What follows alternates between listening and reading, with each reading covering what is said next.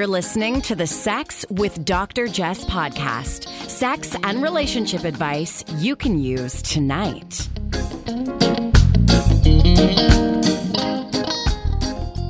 Welcome to the Sex with Dr. Jess podcast. I'm your co host, Brandon Ware, here with my always lovely other half, Dr. Jess. How are you? Wonderful. It's going to be sex with Dr. Lex today. Ooh, mixing it up? Yeah, but it's not me playing a role. It's an actual it's other person, Dr. Lex, Dr. the Lex. therapist. And we're going to be answering some of your questions. And I have to say, we do receive so many questions and we fall behind. And I always feel badly that we don't get to all of them. But hopefully, we're going to power through a few today.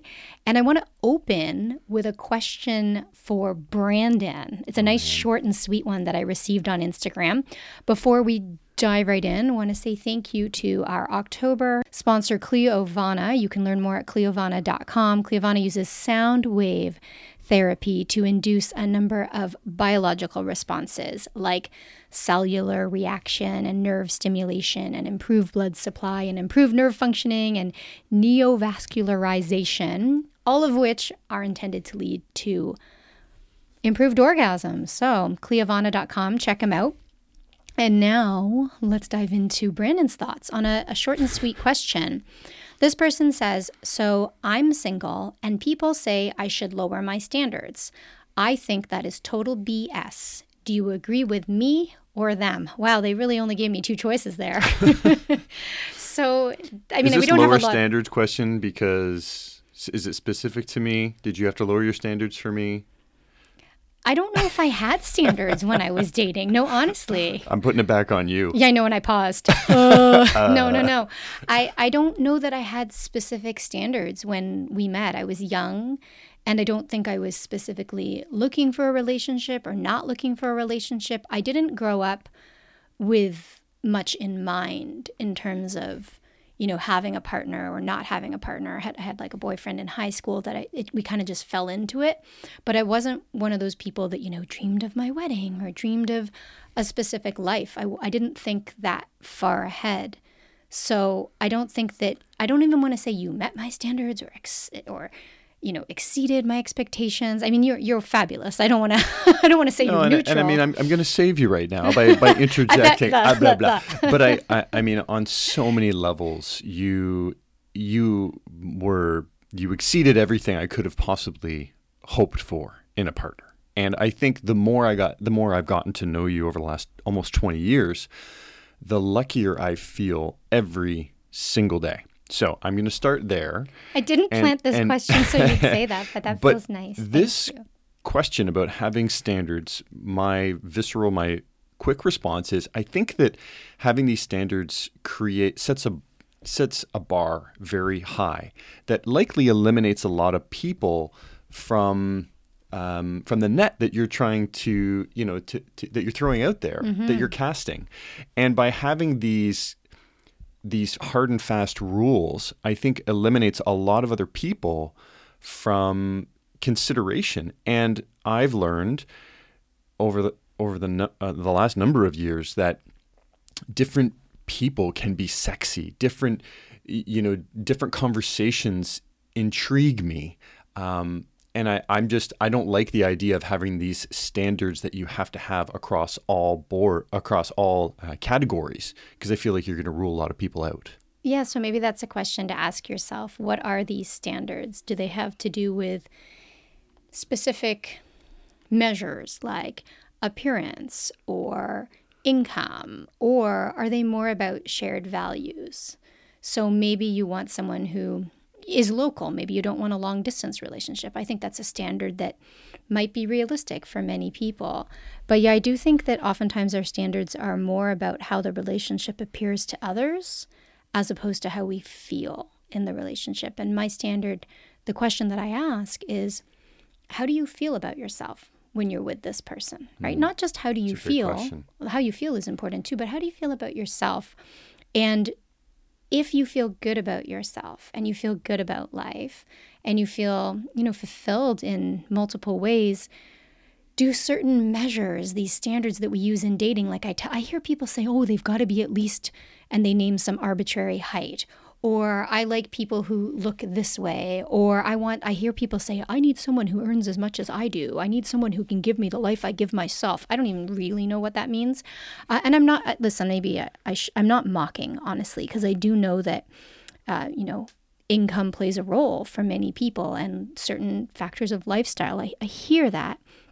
And as Brandon said, I would challenge you to open and kind of broaden your horizons. And I don't consider that lowering your standards. Just being willing to at least have that, like reflecting on those questions, I think might shed a whole new, uh, you know, shed new light on different people that you'd be willing to at least have discussions with, go on dates with, mm-hmm. um, and could create that fulfillment that you're looking for. Mm-hmm. Yeah. And I know everybody wants different things out of relationships, you know companionship means different things to different people. I had a friend say to me, you know, that he doesn't mind this relationship where someone's not treating him so well because he just wants a partner. And, you know, as a friend, I'm, I'm here to listen and know that, you know, first of all, they're not looking for my advice. they're looking for my support. So, yeah, relationships mean different things to different people. And in terms of, I wouldn't call it lowering your standards. I would say, let's just expand our horizons. And I said Brandon would answer, but then I was like, no, no, I'm chiming in. We both got we both got a say on that answer. so today we're going to be answering many more questions with licensed marriage and family therapist Dr. Lex, who works from a systemic and emotionally focused position.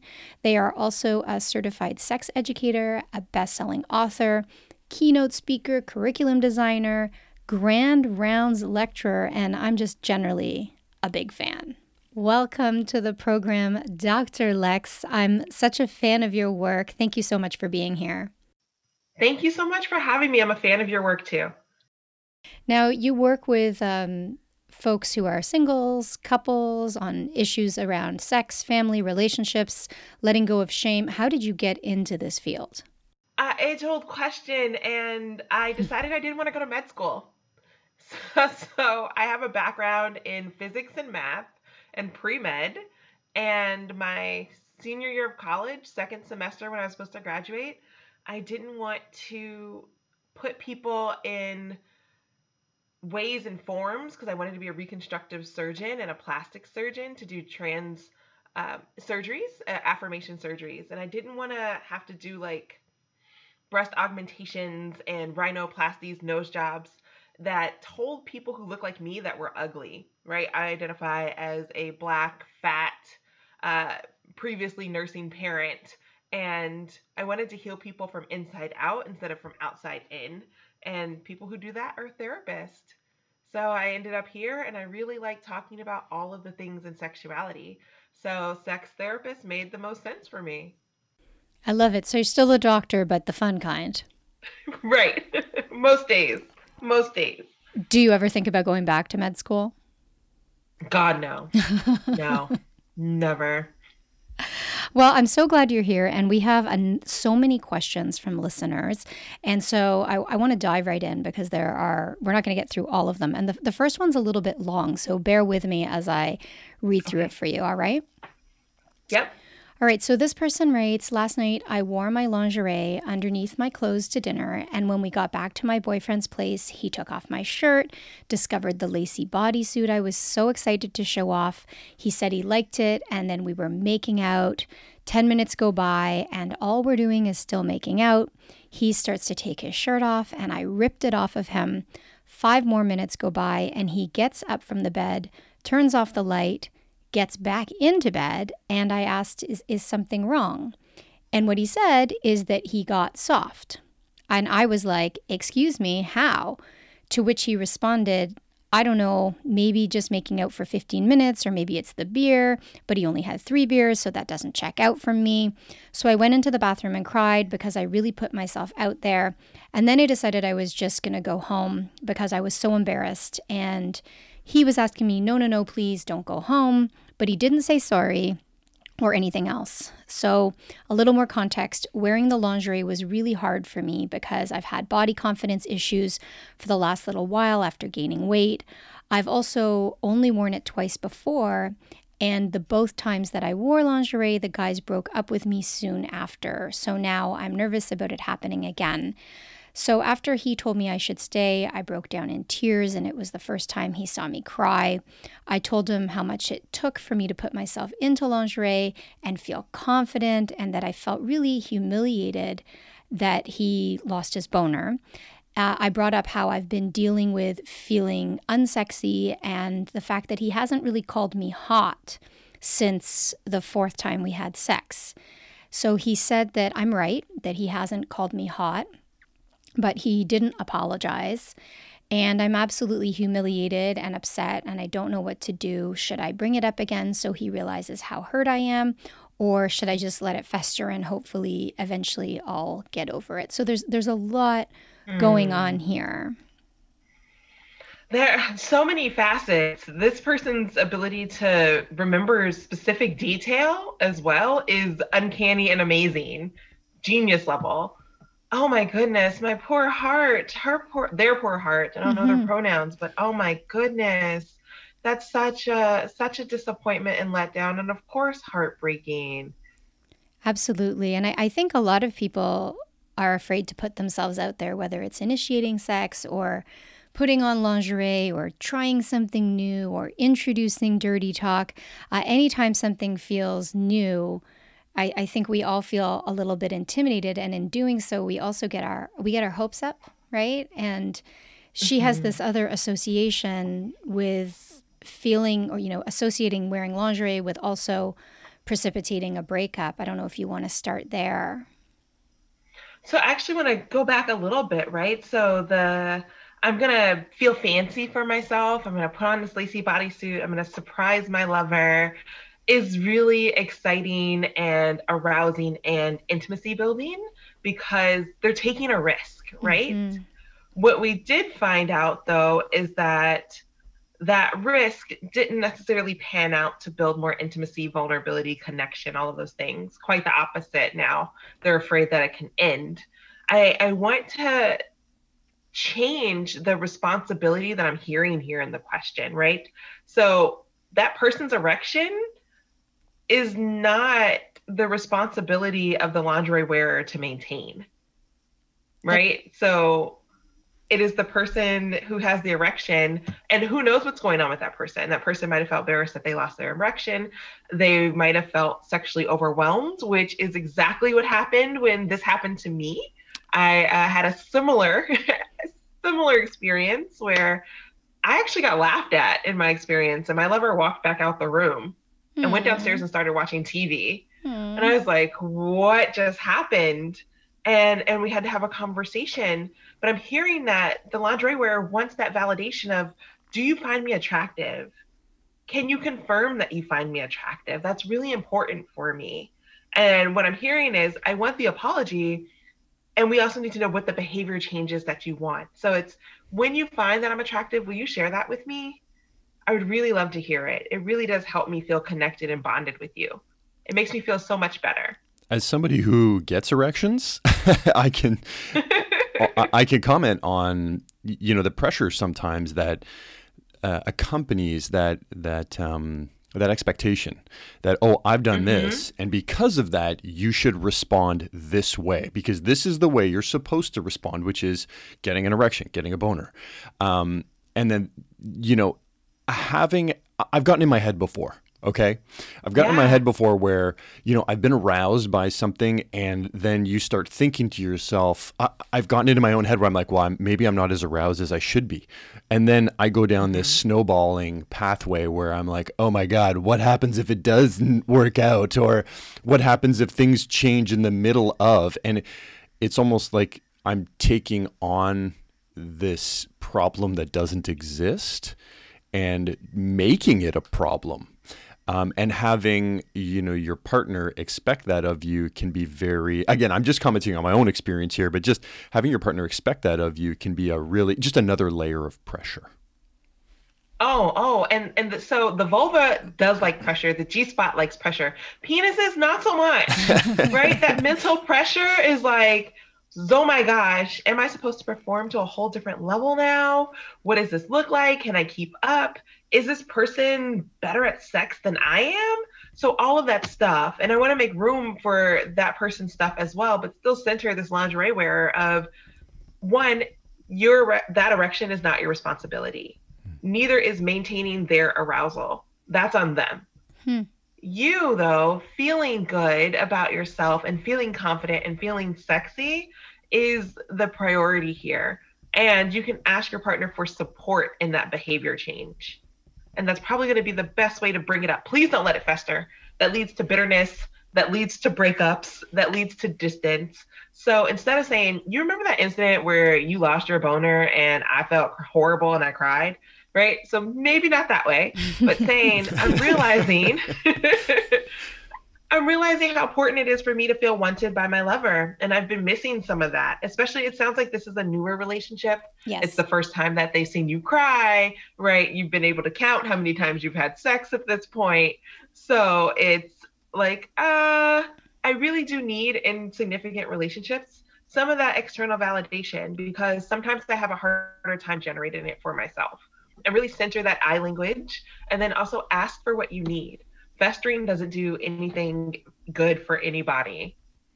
Yeah, I love that. I, I thought it was interesting that she they included fester in this in the letter itself and uh, i love the way you're breaking it down so number one i need i want you to show me that you want me here's how you can make me feel wanted and then i would also maybe and i don't i don't know if you'd agree dr lex offer an offer a challenge for you to also work on you know, feeling great about yourself, um, looking at that kind of internal validation as well while you're asking uh, or in tandem with asking for that external validation. So, and and the the erection piece really jumped out at me as well.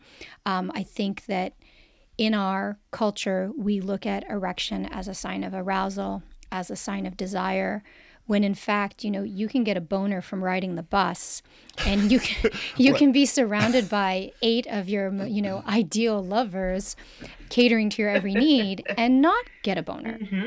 And so mm-hmm. we do, I think, all need to remind ourselves and decenter the erection, the penile erection, because clitorises get erections too. We just can't see them right. as much everything about what you just said is absolutely right. And our sexual pleasure doesn't have to hinge on whether there's a hard or not hard penis, right? Just because that person lost their boner doesn't mean that their fingers, tongue, mouths, rest of their body part, toes, I don't really care what you do with what body parts you have.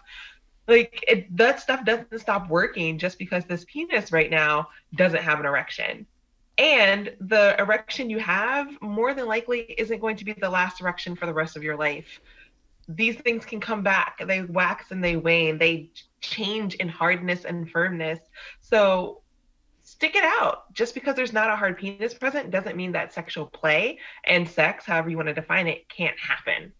Absolutely. I really appreciate that. And I know the penis sitting across from me right now appreciates that. Well, I mean, I think I, am definitely nodding along here. And I, I would agree. I think, you know, you can uh, maybe not respond the way that your partner in this case wants to. But if I, if I were to take on the onus of responsibility of, pleasing my partner, maybe things will change for me. Maybe, you know, in five or 10 minutes later, I'm aroused again and I will get an erection. Or maybe you just not even worry about your partner, but explore your own body's pleasure because obviously bodies, regardless of genitals and regardless of gender, we can we can explore explore pleasure across the body, right? From the shoulder blades to the collarbone mm-hmm. to the thighs. And that's when sex gets really hot anyway. So I really appreciate Dr. Lex you emphasizing the I language.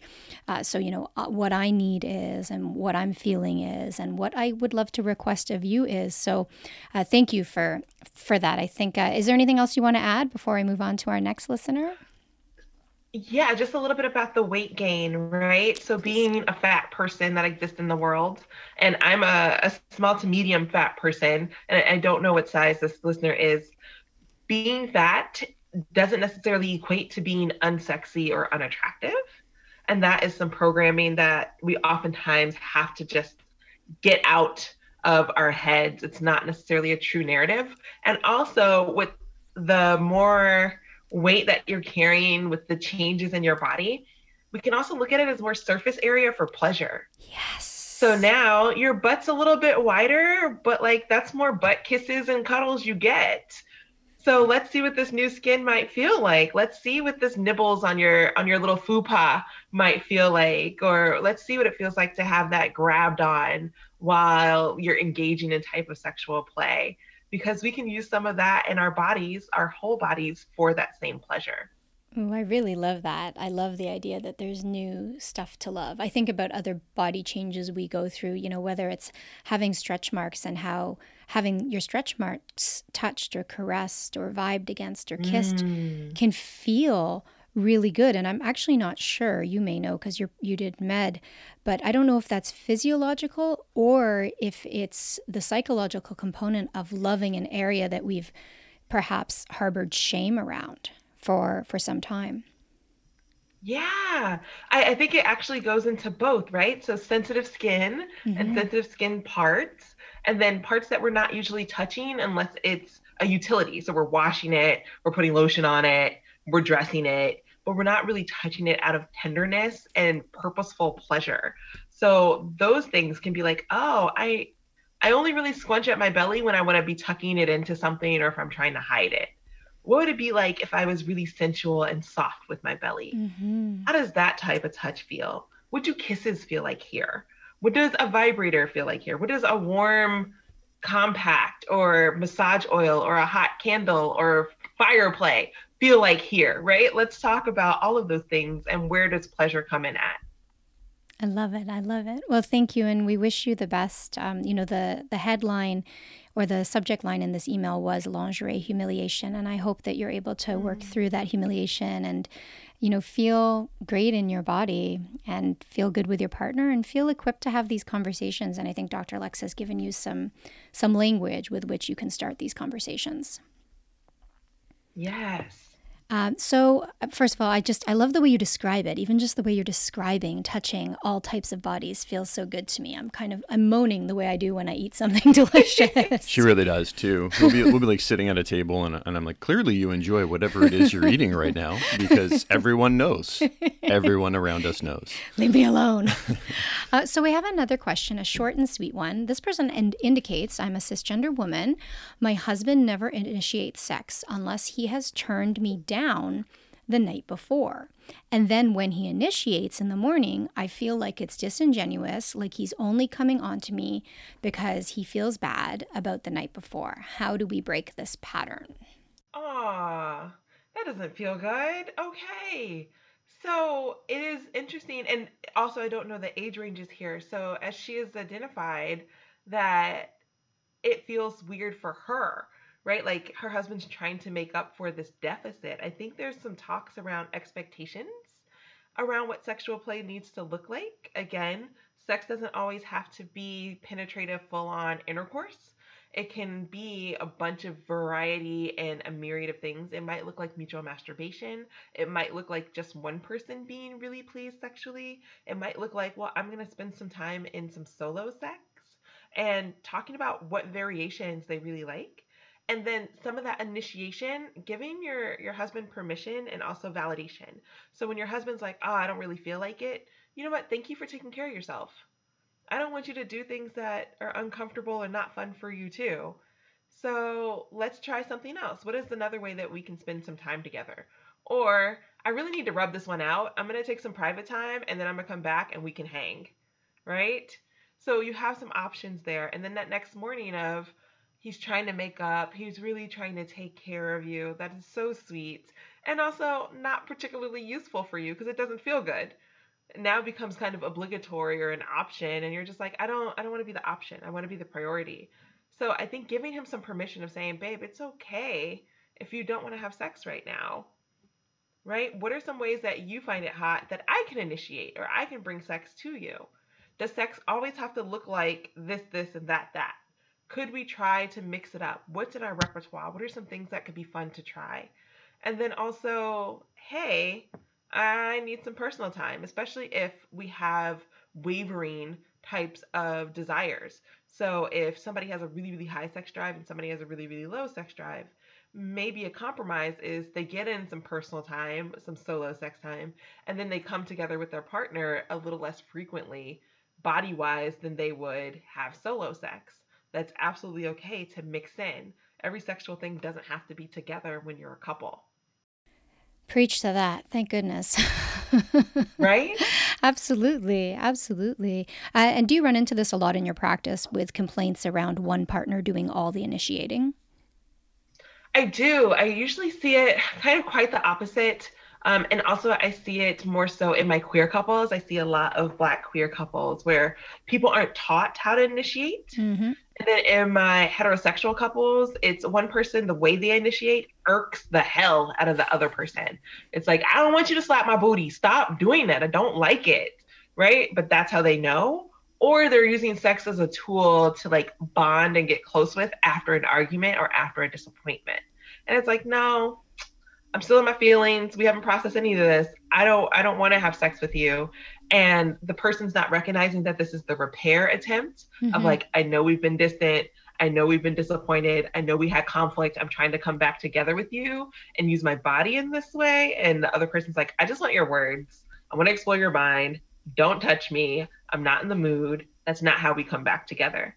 So I see more of those discrepancies and the lack of ability to say, I would really like it to initiate this way versus please don't just like grab my left boob and say honk honk and let's go. like that's not it's not fun for me. I don't enjoy that. And people feel like they kind of have to just go along with it. Can I tell you how many clients I've seen where there's a complaint about the grabbing the boobs and saying honk? honk, honk. Like you'd think that it's a, a singular case, but it, it's common, Dr. Lex. Tell the people. Uh, it's so right? And like just like no that's not that's not the way it happens. There are there are great gentle touches or even aggressive touches that can initiate sex but the honk honk is so far across the board nobody has been like yes honk honk my boobs. I'm sure Please. that it works that really gets me going. I'm sure that it works for someone and some people but i'm just one in seven it, billion. It, yeah but i'm just thinking about that like you know, two ships passing in the night and one person just kind of reaches out and does a car horn honk honk. Let's do it.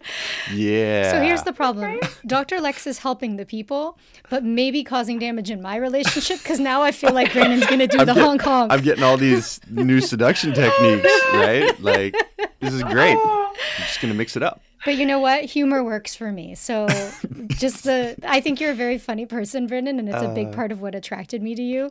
And so I, I think that maybe once in a while, like one time, just one, one time. time. So one if, if we're going to be together for another 60 years of our lives, 68 years, that's my calculation. That's your calculation. Yeah. Yeah. Then 68 years, you you can plan that I honk. get the one honk. One time I, between now. You know what?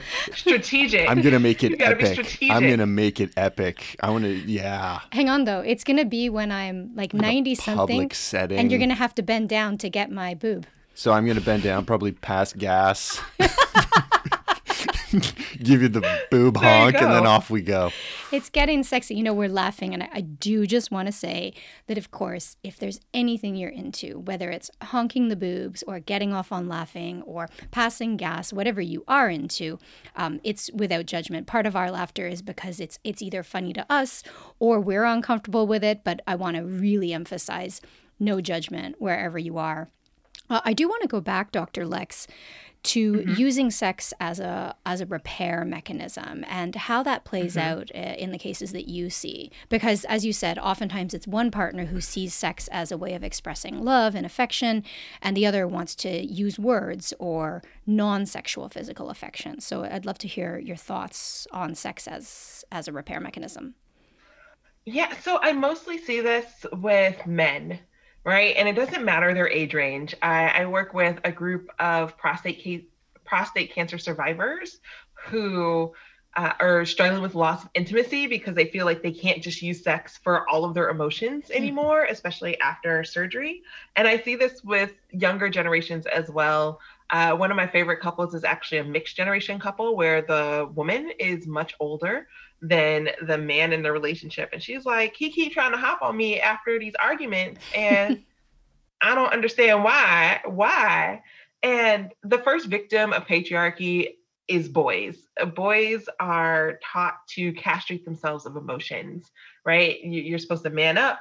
Um, you're quote unquote supposed to want sex all the time, and that is some reason the only reason you're way you're taught to be able to communicate connectedness and feelings and it's okay to show those feelings to show that you want someone and it's not necessarily the only way right we know that you can show your inside parts whatever they might be for you ideally in an intimate relationship of saying like actually i was quite disappointed or I'm afraid that you're still mad at me. And this is where my truth versus honesty piece comes in.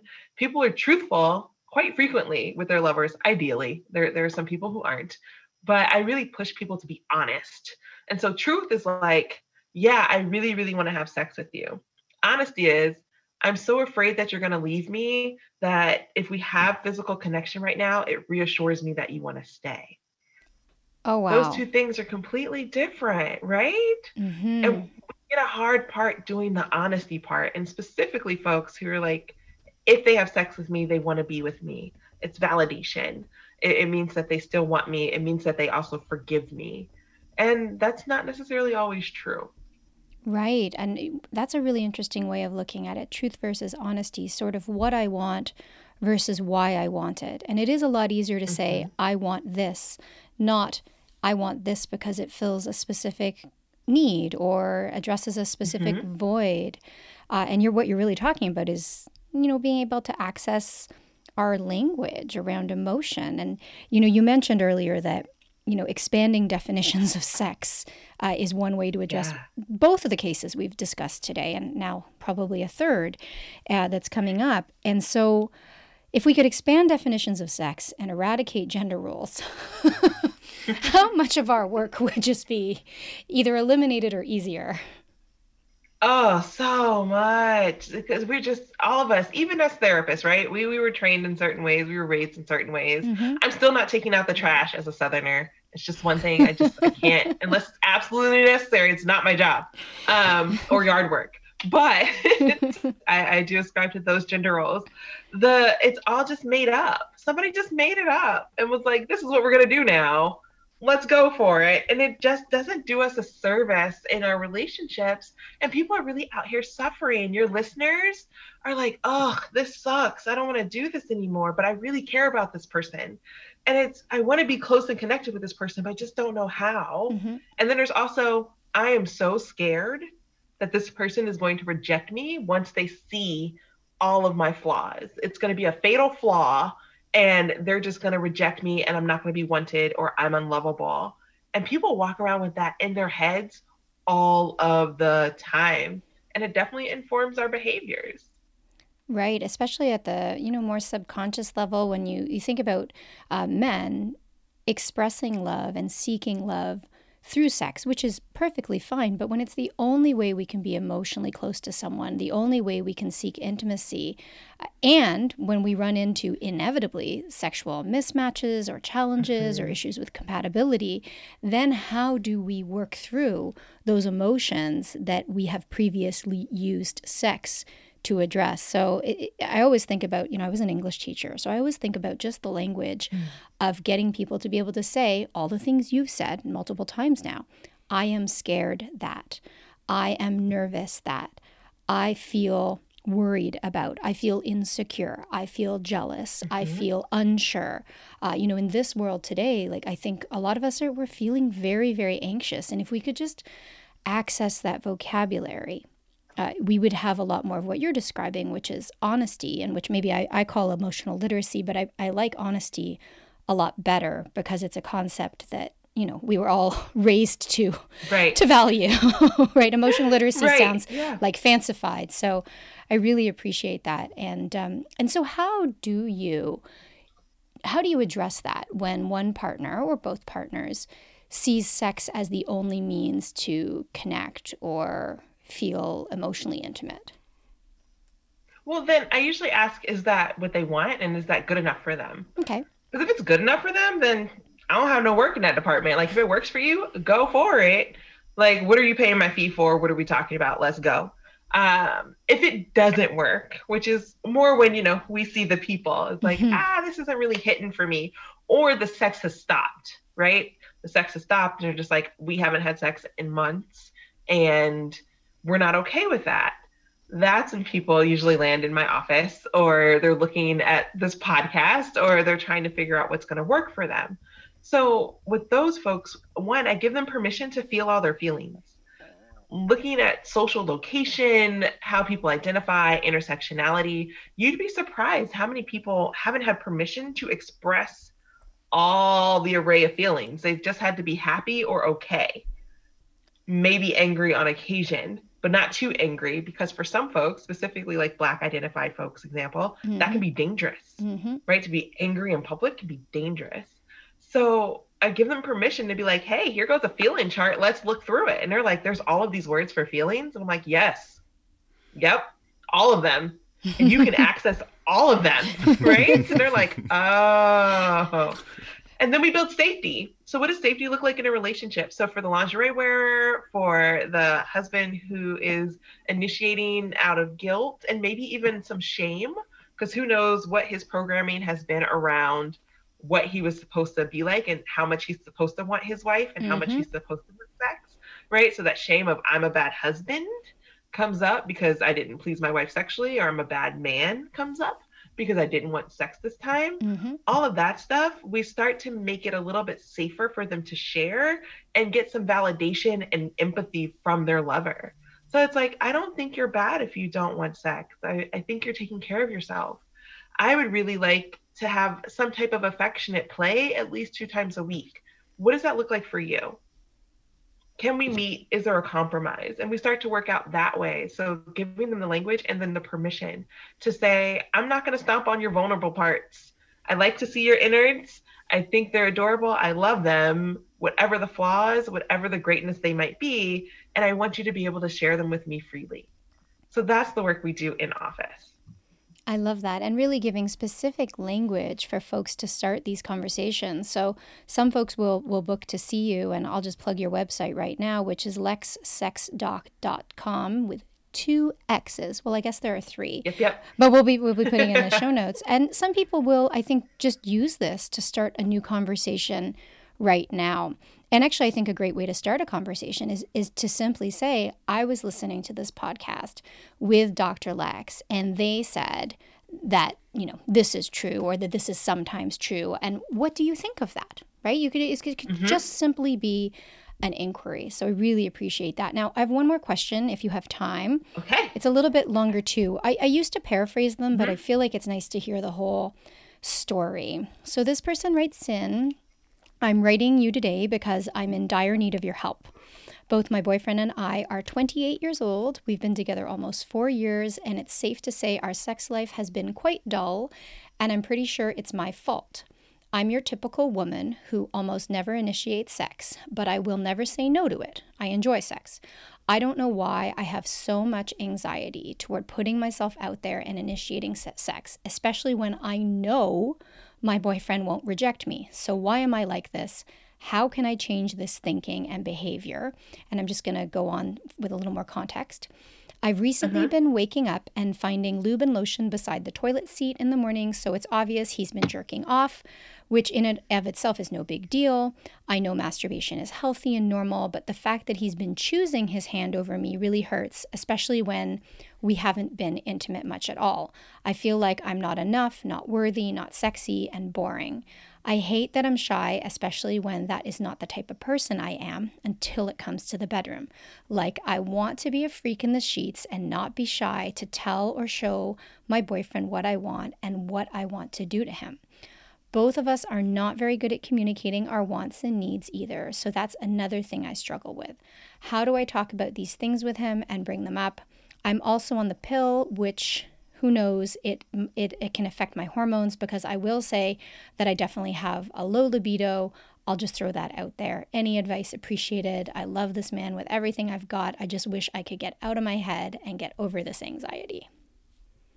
Oh oh i love love. Oh my goodness that's so hard. Yeah. Okay so quite a few factors there And it's it's clear that you both want to have some type of intimacy and, and form. Well, now I'm wondering if we can start with some of the low stakes stuff. So, what would it be like, one, to check with your birth control and, and see what the side effects are, if that is like affecting your hormones? Maybe a shift might be helpful. Just talking to your doctor and your uh, OBGYN about what works for you and what could work for you. And then, two, I would really start by taking sex off the table, right? So, talk to your lover about doing something fun. And I swear to you, my couples hate this. Yes. I've done it myself. like the eye roll, the eye rolls we get when we tell people, "All right, no sex. We're not working on sex." they hate yes, us. Yeah, they're like, "Oh my goodness." I've had people be like, "So, does this go in effect when we leave session, or do I have till midnight?" and do I get my money back, please? right, right. Uh, so, take sex off the table because it's adding some pressure, right? And we don't need pressure here. So say like, hey babe, let's try something fun. It also gives you a chance to flirt and build up sexual desire and waiting. I know people hate to say like, oh, we plan sex, we're so boring, it's in our planners. I plan sex. I uh, have these pleasure time planner stickers that I have for my practice, and I put the pleasure time clock up on the like we plan to like stop abstaining on this day and so looking at that every day was like okay we're getting excited we're getting closer to the date when we're going to allow our bodies to do this thing and come together in this way and that can be a really fun way to be like I don't have to initiate. We both know it's going to happen on this day and when we're both off of work or done doing whatever we're doing in these times. And that can be a fun way. Another way I love, love, love is we use a pleasure wheel as sexuality experts. Um, Dr. Al Vernacchio came up with the sex is pizza ideology. So everybody has different toppings, but it's really a circle. I like to call it the Wheel of Fortune of sexual pleasure uh, because everybody's grandma made them watch that show at least one time in their life. and it's how you parse out the wedges. Like, think of wedges of a pizza. And you can put different sexual things in that pizza. So it's kissing, it's fingering, it's toe sucking, it's licking a butt. I don't really care. But you do one, your lover does one, and then you bring them together and you're like, ooh, I didn't know you wanted to try this. Hell no, I'm never doing this. Uh, maybe this can look like fun. Tell me more. And it's a fun way to generate new ideas around what your intercourse could look like. So that way it takes some of that pressure off of saying, like, uh, I need to come up with something a day, a time, set a mood, and initiate. Let's just take the pressure off and let's just have some fun. Let's just make out for five minutes. Let's do body rubs for 15 minutes.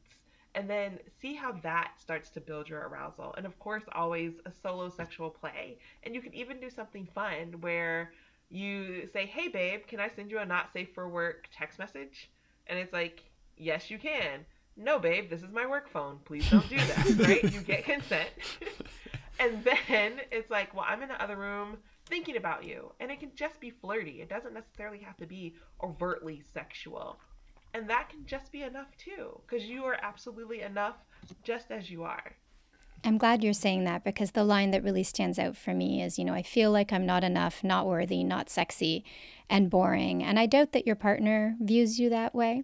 Uh, it sounds like you're still having sex, even if it's not as often as you would like to. And I really appreciate Dr. Mm. Lex the gamification of things. And we, if we could have just play more games with sex and not worry yeah. about it ending in a specific way, I, I think that well, first of all, we we'd make more time for it. And this whole scheduling sex thing is such an interesting concept because we have this notion that sex is sometimes unscheduled. And that's very, very rarely the case. Kind of nothing happens mm-hmm. in life unless you carve out the time for it, right? Like you don't spontaneously mm-hmm. go on a vacation. Very few people, well, nobody goes on any vacations these days. But, you know, these are right. things that you you carve out the time for. Even when you were first dating, you set time aside. You did the things to groom that made you feel comfortable if you were going to get naked. You might have washed your sheets.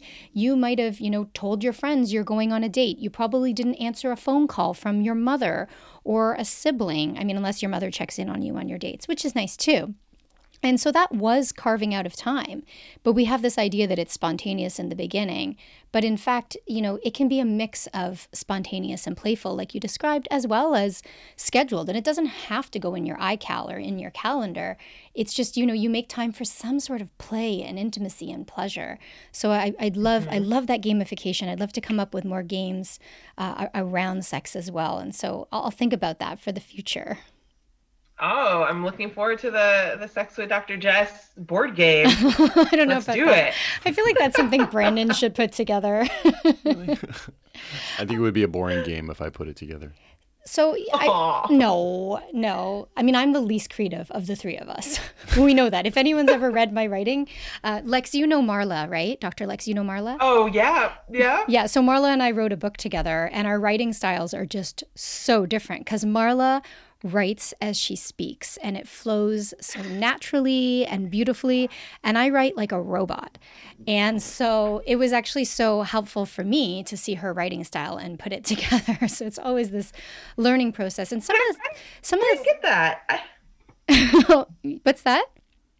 When I read it, I didn't get that. I didn't get robotic at all. Oh, but that's because I had Marla's influence.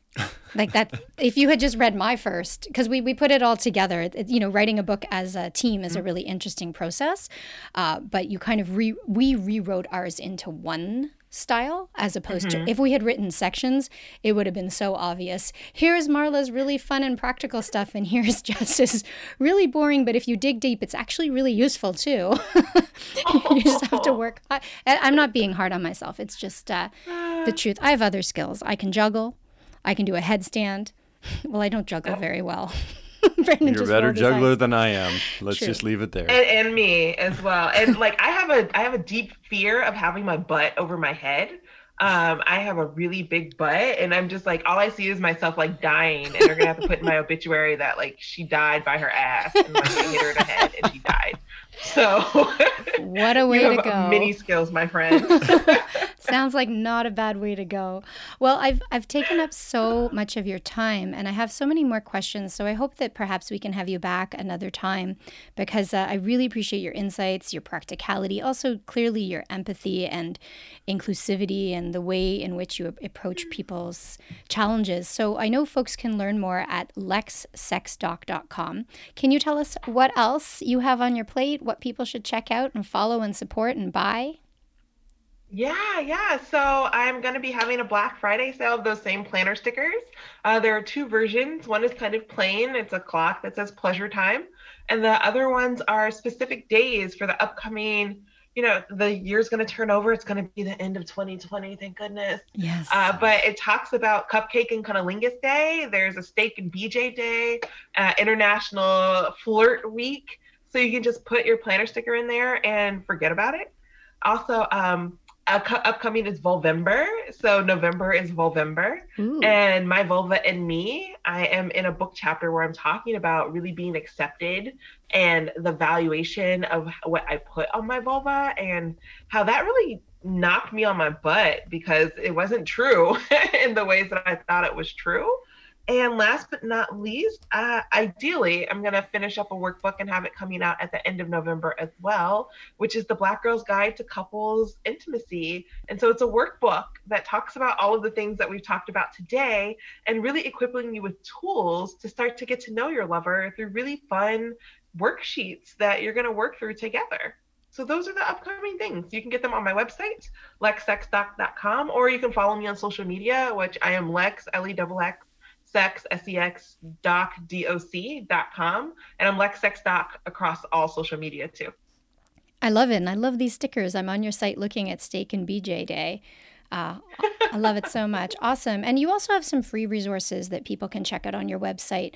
Uh, so, a transgender microaggression reparative response model, as well as the racial microaggressions reparative response model, that are certainly uh, important. So, we really thank you for for putting those out there and making them accessible. And thank you for the work you do. Really appreciate your time today.